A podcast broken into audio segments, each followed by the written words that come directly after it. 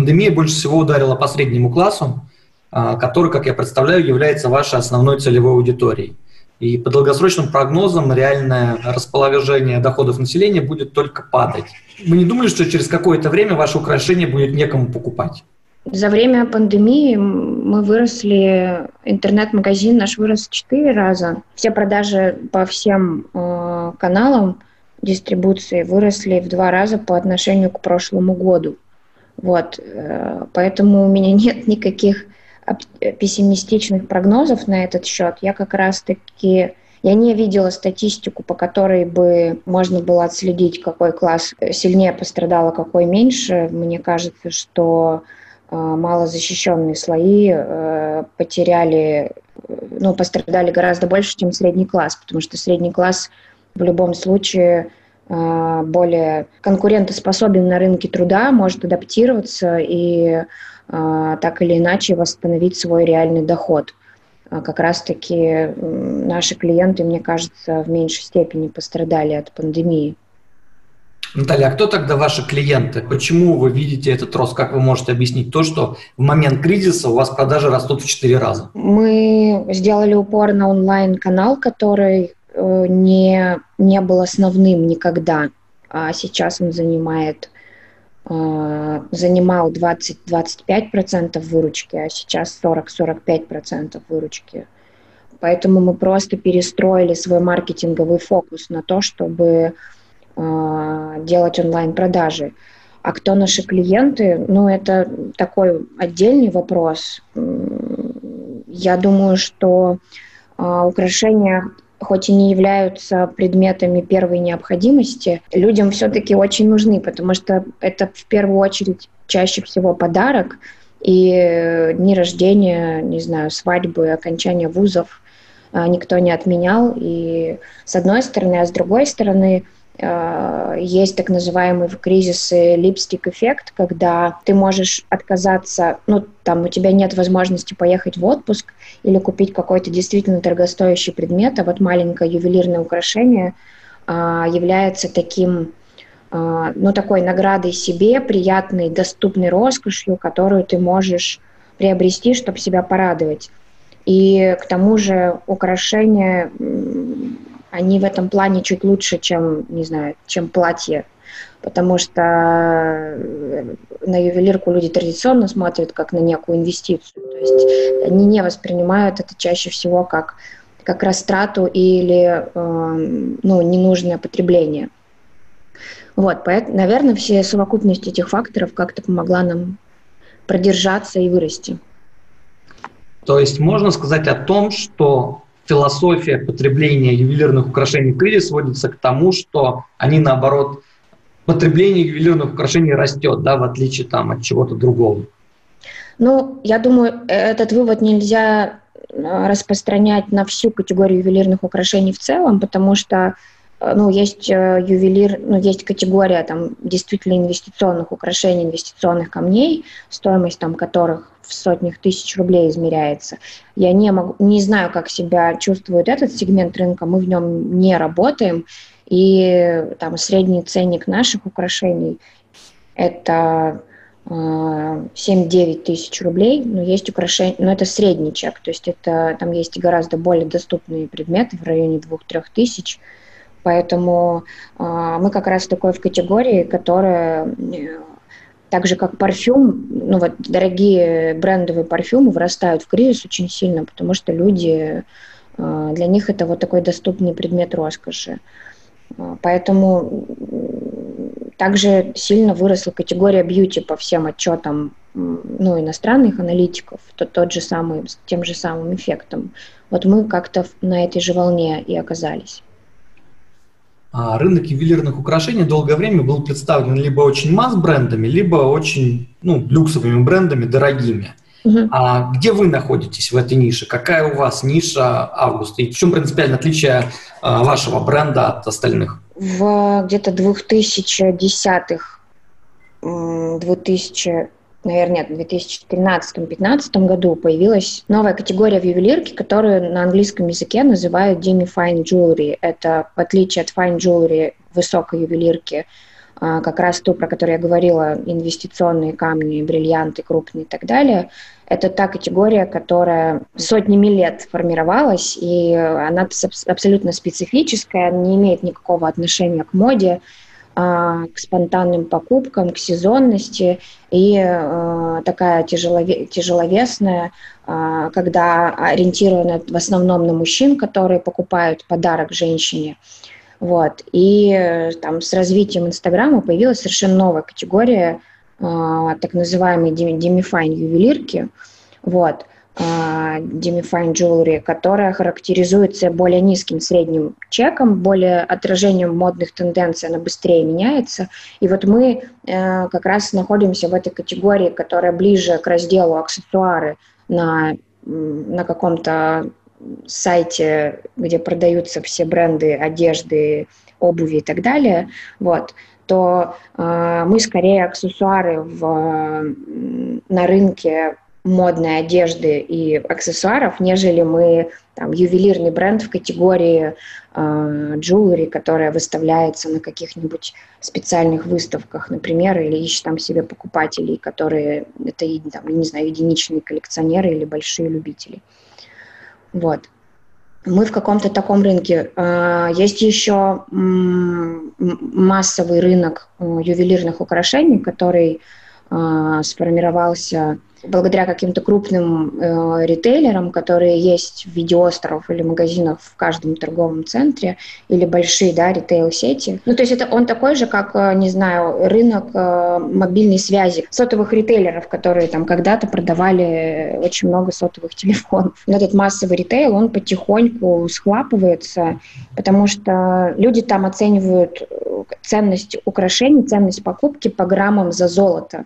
Вот, хотя, ну, это такой традиционный подход сравнивать украшения по граммам. Вот мы от него совершенно уходим. У нас все украшения э, стоят по одной цене, ну, если это одна модель, знаете, там в ювелирном магазине раньше ты приходишь, одно и то же колечко стоит по-разному, что оно по-разному весит. И люди покупают вот этот вот предмет, не имеющий никакой сентиментальной ценности для них, никакого символизма, Э, ну, вы просто, не знаю, может быть, чтобы деньги вложить или чтобы были какие-то там золотые сережечки у дочки. Вот. И это совершенно другой рынок с другими покупателями, с другими маркетинговыми инструментами.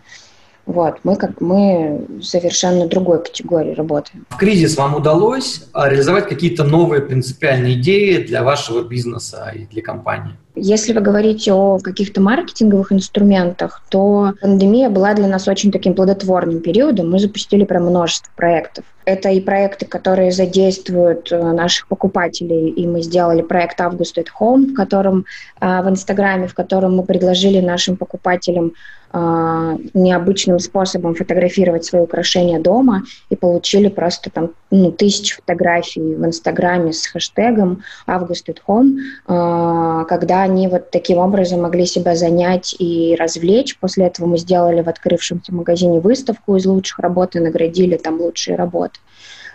Мы сделали, выступили для себя совершенно новой роли э, Apple разработчиков. Мы сделали приложение, игру, которое называется «О чем говорить до августа». Вот такая двоякая ну, игра слов, потому что как, казалось, что примерно в лучшем случае в августе все закончится. Это игра, карточная игра с вопросами, которая м, была абсолютным ответом на там, мой собственный невроз, когда я поняла, что мы не ну, когда ты хочешь вечером расслабиться и э, поговорить о чем-то приятном, сменить тему бесконечных негативных новостей, сделать это очень сложно, и так или иначе все разговоры с родней, с друзьями, с близкими, с семьей сводятся к, к обсуждению экспонент трендов, теорий заговора э, и так далее. И поэтому мы решили, что нужно сделать игру, в которой людям под, ну, мы сможем подкинуть внешние какие-то интересные темы для разговоров, и которая помогла бы снять какое-то напряжение в паре, в семье, сделать приятный разговор. Вот, и игру скачали за, там, за неделю после релиза, 4000 скачиваний было. Вот, и мы решили, что проект очень классный, и начали его развивать, стали делать тематические колоды. Вот недавно вышел у нас новый релиз игры, а, и это колоды, которые позволяют провести с вопросами которые позволяют провести тимбилдинг на удаленке в компании, поговорить с родителями, поговорить там с партнером о воспитании детей. Ну, то есть она не имеет никакого отношения прямого к продажам, но, безусловно, влияет на лояльность бренду. Наши покупатели рады, что мы с ними там, в трудную минуту, в обстоятельствах, не связанных с покупкой. Вот. А, мы запустили еще один проект, а, он называется Recycle Bar. А, он тестово пока проходит только в Екатеринбурге. Это штука, когда мы предлагаем людям сдать в переработку свои старые золотые украшения. У нас специальный эксперт-оценщик оценивает ну, подлинность металла, его пробу и вес. И в обмен на украшение человек получает подарочный сертификат, который он тут, тут же может на новые украшения обменять. Из этих украшений мы, старых переработанных мы сделаем э, ювелирную коллекцию золотую из ну, из переработанного золота, то, что называется из ресайкл материалов. В общем, наверное, это три таких больших проекта, которые мы сделали. Таким образом, можно сказать, что кризис – это лучшее время для новых идей абсолютно в этом уверена, и э, это нечто, что заставляет тебя э, думать по-другому, мобилизоваться. У, у, у меня есть, ну, это такой, оказалось, что это очень классный способ для всех прокачать те каналы, которые раньше были задействованы не так эффективно. Ну, то есть рестораны мобилизовались и сделали летние веранды. А, хотя и они поняли, что пространство на улице должно быть приятным. А ресторан это не, ну, стены ресторана не заканчиваются, там зона комфорта гостя, и ну, фактически они там переместили всю свою посадку на улице. Я уверена, что после пандемии а, размеры летних веранд не, сокращат, не сократятся, когда все рестораны откроются да, по всей стране. Скорее всего, рестораны получат ну, площадь там удвоенную вместе с летними верандами. Рестораны научились делать доставку сами, да, чтобы не отдавать часть выручки посредникам. Сделали приложение и сайт. Это очень отлично. Ну, это отлично. То есть, когда у тебя там отнимают одну руку ты научаешься функционировать там левой рукой одной, да, и потом, когда у тебя из, там, правая рука из гипса, из гипса снимают, ты уже классный парень, который можешь два раза эффективнее орудовать руками. Вот тут примерно такая же ситуация. То есть у нас так одну руку отняли, потом возвращают, а мы уже совсем новые люди, потому что мы э, другую руку прокачали очень круто. И мне кажется, что во многих сферах так произошло. Первый кризис, который выпал на ваш бизнес, или были еще до этого? Да, мы юные ребята, поэтому первый. Вы ведете популярный инстаблог. Какую роль социальные сети играют в вашем бизнесе? Мы инстаграм-бизнес, такой же, как и плеяда других э, российских брендов, выросших в инстаграме, поэтому играет первоочередную и самую важную. Это наша медиа, наш канал, благодаря которому мы на связи с покупателем. Это собственная медиа, которая дает нам бесплатные контакты и приводит продажи на сайты в магазины. Вы занимаете довольно а, ярко выраженную свою гражданскую позицию.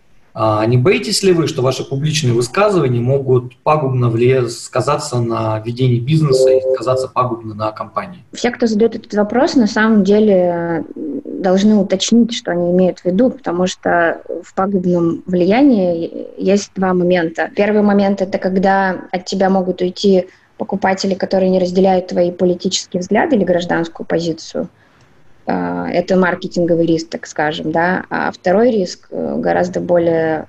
Я про второй риск говорю. Непредсказуемый.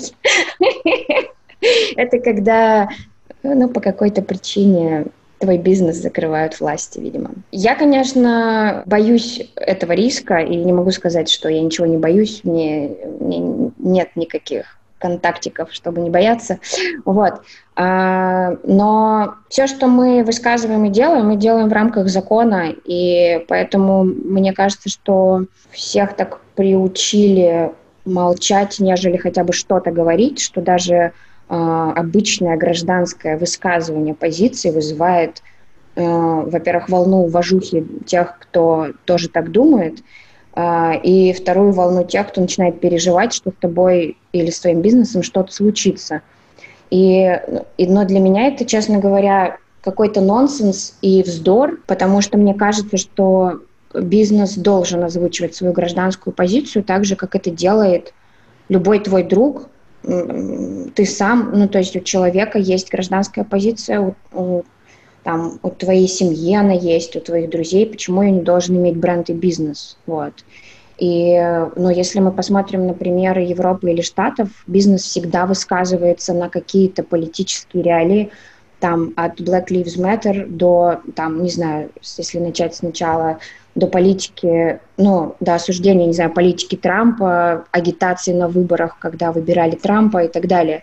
Вот, поэтому у бренда есть лицо, у него есть своя аудитория, и если бренд не э, размытый массовый, а мне кажется, что время вот таких глобально массовых брендов, оно проходит, э, ну, то есть есть какие-то глобальные IT-сервисы, допустим, там, не знаю, Яндекса или Гугла, они, конечно же, для всех, да, но все остальные бренды так или иначе становятся, ну, глобальные бренды массовые уходят. А, вот, и поэтому бренд имеет, э, ну, мы оцениваем э, и понимаем, кто наша аудитория, почему они к нам приходят. И я верю в то, что они разделяют мои, наши или, э, или взгляды нашей, моей команды. Поэтому я беру на себя смелость говорить с ними об этом. И поэтому еще раз повторюсь, мы никаких э, нормативных актов и законов не нарушаем, кроме как всего лишь говорим, что мы думаем. Так может быть для вас это наоборот маркетинговый ход, озвучивая свою политическую позицию, вы понимаете, что ваши покупатели ее разделяют, это такой вклад в увеличение будущих продаж? Я не могу лукавить, и, конечно, да, и, но это работает немножко по-другому, как мне кажется. Допустим, ты бренд, который, ну, есть площадка у бренда, будь то рассылка, да, например, или Инстаграм, или ну просто покупатели, которые просто что-то покупали в магазинах. Возьмем онлайн-площадки, допустим, какие-то рассылку Инстаграм. Ты, ну, на нее могут подписаться люди или подписаться на Инстаграм, э, ну, совершенно любые, да, площадка открытая. И, не знаю, когда ты даешь как, ну, некую рекламу, ну, туда подписывается больше людей, да, и совершенно непред, ну, непредсказуемых по своим настроением. И вот какие, у меня есть мнение, что какие-либо высказывания с каким-то социальным или гражданским кон- контекстом, они э, так, являются таким естественным фильтром, который потом отсекают людей, которые твои взгляды не разделяют. И меня это устраивает. Ну, то есть мы, если делаем э, пост про, э, когда Екатеринбург отвоевывал сквер, да, э, и мы говорим, идем все, защ... ну, собираемся у сквера, защищаем сквер, ребята. И есть люди, которые этих взглядов не разделяют, и они отписываются. И, и ну, нужно ли жалеть о том, что не отписываются? Наверное, нет, потому что все, все, кто твои, уважают тебя за смелость, и, а остаются те, кто разделяет твои взгляды. И это такая, такой естественный отбор ну, людей, с которыми тебе по пути. Начали заниматься ювелирным производством, когда еще работали в маркетинговом агентстве.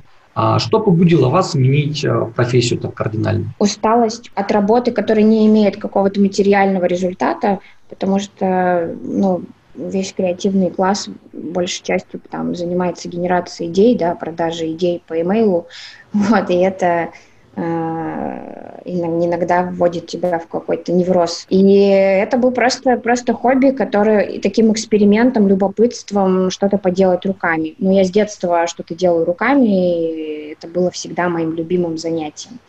Вот, поэтому у меня есть к этому какая-то страсть, и, собственно, поэтому я и ради любопытства пришла в ювелирную мастерскую учиться. Что было самое сложное лично для вас и для компании за все время существования бренда? Я никогда не мыслила себя предпринимателем, и, э, там, не знаю, в университете тебе говорят, что э, только троечники становятся предпринимателями, потому что они не знают всех рисков и идут на, на авантюру. И, в общем, самое сложное для меня – это принять в себе предпринимателя, бизнесмена, научиться не блокировать свой рост тем, что ты немножечко боишься быть предпринимателем и немножечко считаешь себя предпринимателем, самозванцем. И это требует определенной внутренней работы, чтобы, ну, чтобы воспринимать себя как там большого управленца. Может быть, для, наверное, для этого специ... люди получают, не знаю, MBA в Сколково, чтобы научить себя воспринимать мыслить как, как большой предприниматель. Вот это пока что для меня самое сложное. Все остальное, честно говоря, дается довольно легко. А какую роль вы сейчас играете в компании? Допускаете ли возможность нанять профессиональных менеджеров, а самой уйти от операционного управления? Я креативный директор и исполнительный директор по факту сейчас, и я уже немножечко на пределе возможностей в связи с этим. вот.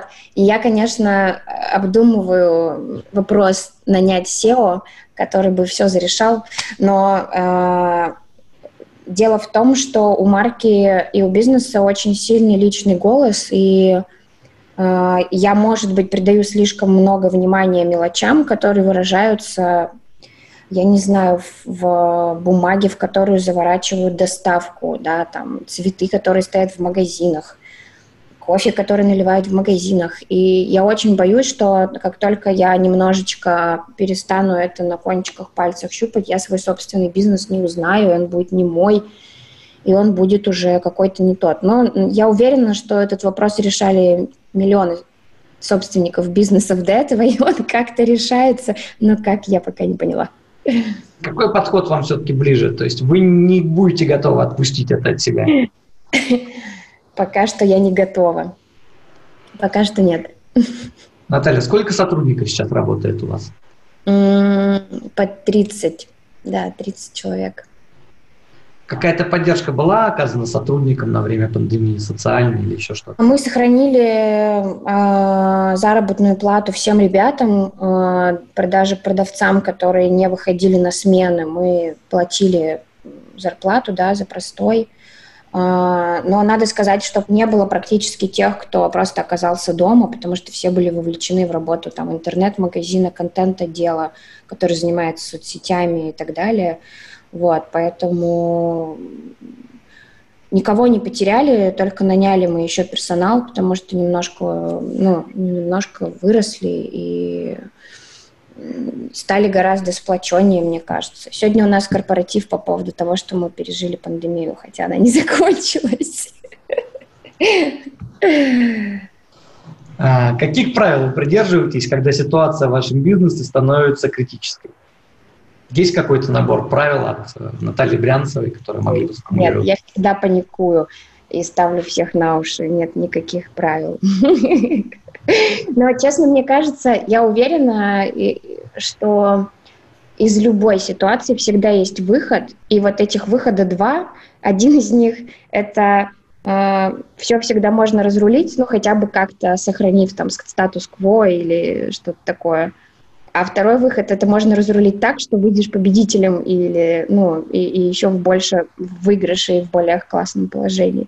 Поэтому все зависит только от твоей изобретательности и возможности найти это решение. Мне правда так кажется, что любую ситуацию можно разрулить, я не знаю, если это не война или болезнь. Кто в бизнесе для вас является примером? Личность либо компания? У меня, честно говоря, немного проблемы с вот поиском таких ориентиров, потому что если бы они были, было бы, наверное, сильно легче и проще э, двигаться вперед, имея какой-то, да, фрейм под, подгляданный. Вот. Но, наверное, я могу сказать, что меня, мне безумно импонирует то, как э, делает бизнес э, «Золотое яблоко» Иван Кузовлев э, и вся их команда. Это большой э, ритейл косметический, парфюмерный. Вот. И я немножко знаю, как у них это устроено изнутри, и это вызывает у меня большое уважение и восхищение. Могли бы вы выразить философию своего бизнеса в одном слогане? Не знаю, может, это банально прозвучит, но люби свое дело, и в любом случае все получится. А любишь ты свое дело, когда знаешь, зачем ты, почему ты делаешь то, что делаешь, зачем ты это делаешь.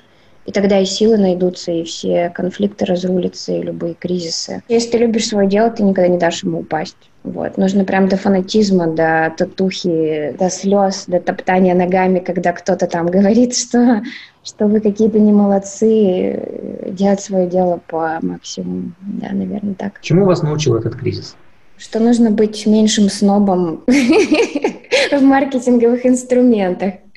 Потому что, если говорить по, по чесноку, э, раньше мы пренебрегали э, какими-то маркетинговыми инструментами, не знаю, там, рекламой или э, ретаргетингом на сайт, или там еще чем-то таким, чем все нормальные люди пользуются. Нам казалось, что это вообще какая-то неправильная ситуация. Вот, оказалось, что если немножко приоткрыть крышечку и убрать этот снобизм, инструменты работают и дают продажи. Вот, так что он немножко сбил спесь. А ваши советы тем отраслям бизнеса, что попали в тяжелую ситуацию из-за пандемии? Не знаю, безусловно, конечно, есть бизнесы, которые, там, не знаю, ивент-агентство, туристический бизнес, да, который не имеет способов как бы и проявить изобретательность, оптимизм и так далее, чтобы как-то в этой ситуации, кроме как масочки пошить, что-то сделать. Вот. Не отчаиваться. Вы, это ваша, конечно, работа, но в России все боятся просто всегда провалов каких-то и считают их фатальными. В Америке э, любой предприниматель готов на, на полный провал, чтобы начать все заново. Вот. Нужно не знаю, совет, наверное, только в том, чтобы, ну, ребят, это всего лишь, не знаю, если вы потеряли деньги, это всего лишь деньги. Поэтому, если все здоровы, то попробуйте начать все заново. А насколько у вас лично высока эта степень готовности на риск? Да, готовы ли вы брать кредиты? Я вообще не рисковый человек. Я вообще не знаю, как я вывожу эти эти все делишки, вот, э, поэтому склонности к риску у меня нет. Поэтому я очень осторожно действую. Мы не взяли ни одного кредита, не позвали ни одного инвестора. Это же надо потом перед ним отчитываться, на что ты бабки потратил. Еще больше давит на тебя сверху. Вот, поэтому с тихим сапом и проверенной, естественным путем.